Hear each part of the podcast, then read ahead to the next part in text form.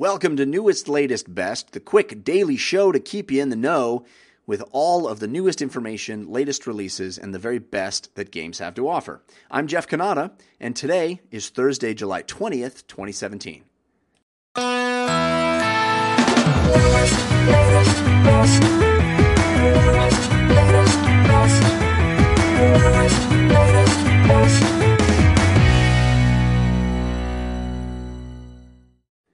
Nintendo released the NES Classic Edition last year. The Super Nintendo Classic Edition comes out this fall. Can we assume that a Classic Edition of the Nintendo 64 is on its way as well? Well, maybe we don't have to assume. There seems to be evidence to that fact. Uh, somebody discovered this morning that Nintendo has filed trademarks graphical trademarks, that is, for uh, several images, simplified black and white line drawings of their classic controllers. Uh, one they filed a while back for the classic NES controller, and then one was filed for the Super Nintendo controller, and now one has been filed that looks exactly like the Nintendo 64 controller, which leads people, at least on GAF, to believe that that's the first step in creating the Nintendo 64 Classic Edition release. How do you guys feel about this? You want to see it happen? Uh, I certainly think that uh, Super Nintendo Classic is going to crush when it's finally released this September. And the Nintendo 64 has a lot of awesome games on it. Uh, Super Mario 64, of course, the launch title, a groundbreaking 3D platformer for its time, Donkey Kong 64, Mario Kart 64, Legend of Zelda Ocarina of Time, which of course has been re released over and over and over again on various platforms. No shortage of ways to play that game, but a classic edition could be cool. Star Fox 64, Perfect Dark, Golden Eye, Banjo Tooie, Conker's Bad Fur Day. Uh, their list goes on and on and on. A lot of groundbreaking 3D games for its time. Could be a cool thing to see them release this classic edition. Is it something you guys would be excited about? Is it just the next logical progression? Are we going to get the GameCube Classic Edition? Man, I'd be into that. Nintendo's certainly mining their nostalgia for uh, a lot of rewards, and I guess this would lead you to believe that virtual console on Switch is farther and farther away. I think it could be cool. I have no doubt that Super Nintendo Classic is going to do gangbusters business and is going to delight a lot of people. So I think all of us would prefer to see the virtual console on Switch uh, arrive in a robust way, but in absence of that, it's pretty cool. Time to answer some call ins now. The first one comes from John who's got a whole list of questions for me, and I'll try to hit them all. Hi, Jeff. John from England here. Just got a few uh, quick questions. Uh, what was your game before Heroes of the Storm? Uh, have you ever recommended a game and then uh, later regretted it?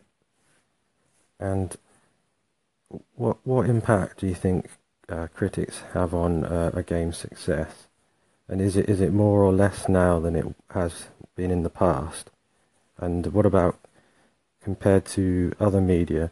For instance, um, could a bad film, badly reviewed film, uh, have better uh, commercial success than a badly reviewed game could, perhaps? Uh, thanks. I love all your work. Thank you.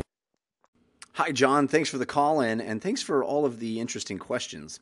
I'll try to hit them in order. So, the first one was What was my game before Heroes of the Storm? I'm not sure I've ever been in love with a game as much as I'm in love with Heroes of the Storm, and it's hard for me to remember uh, a time before that game. It's been, what, three years now that I've been playing? Two years, I guess.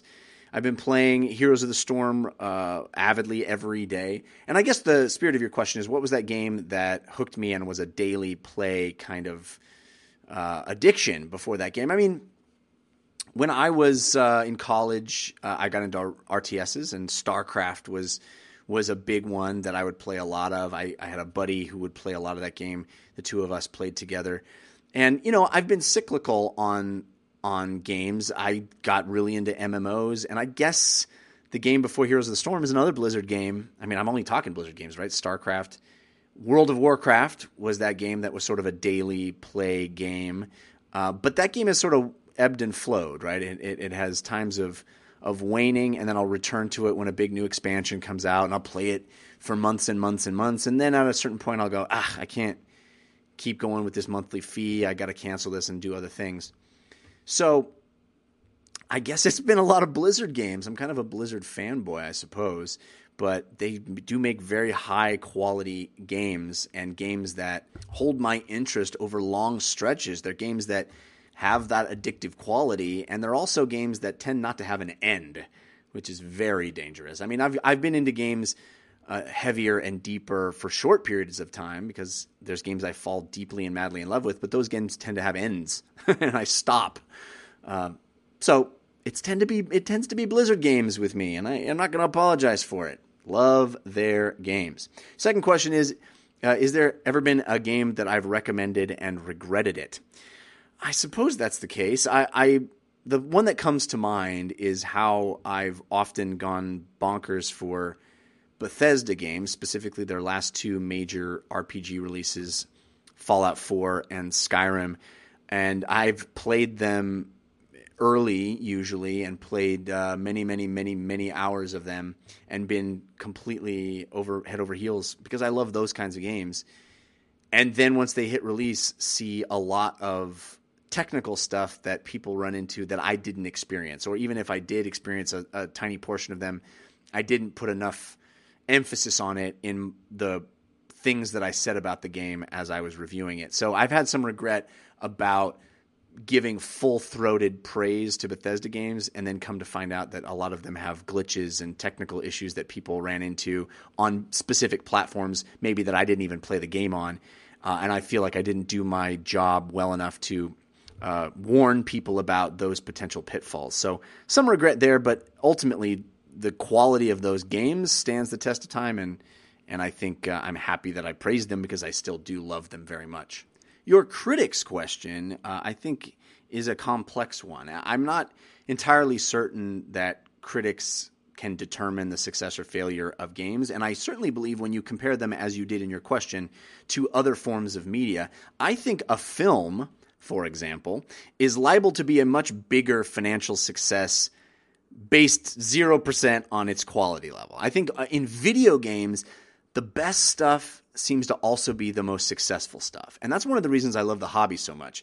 The best games rise to the top. And I think what you find is people talk about the best games and critics help amplify that talk. Critics who play a lot of games and get a chance to play a lot of those games are able to point people to the best stuff and kind of point out the stuff that that isn't the best.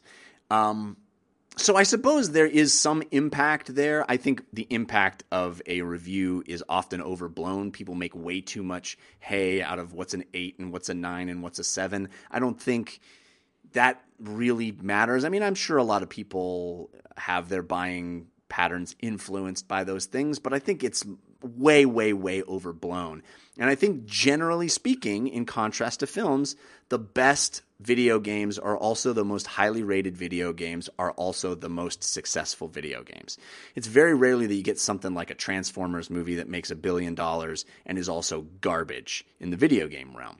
So I think that's heartening. I think that's a positive thing. I think that encourages game developers to make good stuff. I'll leave you today with a call in from Martin.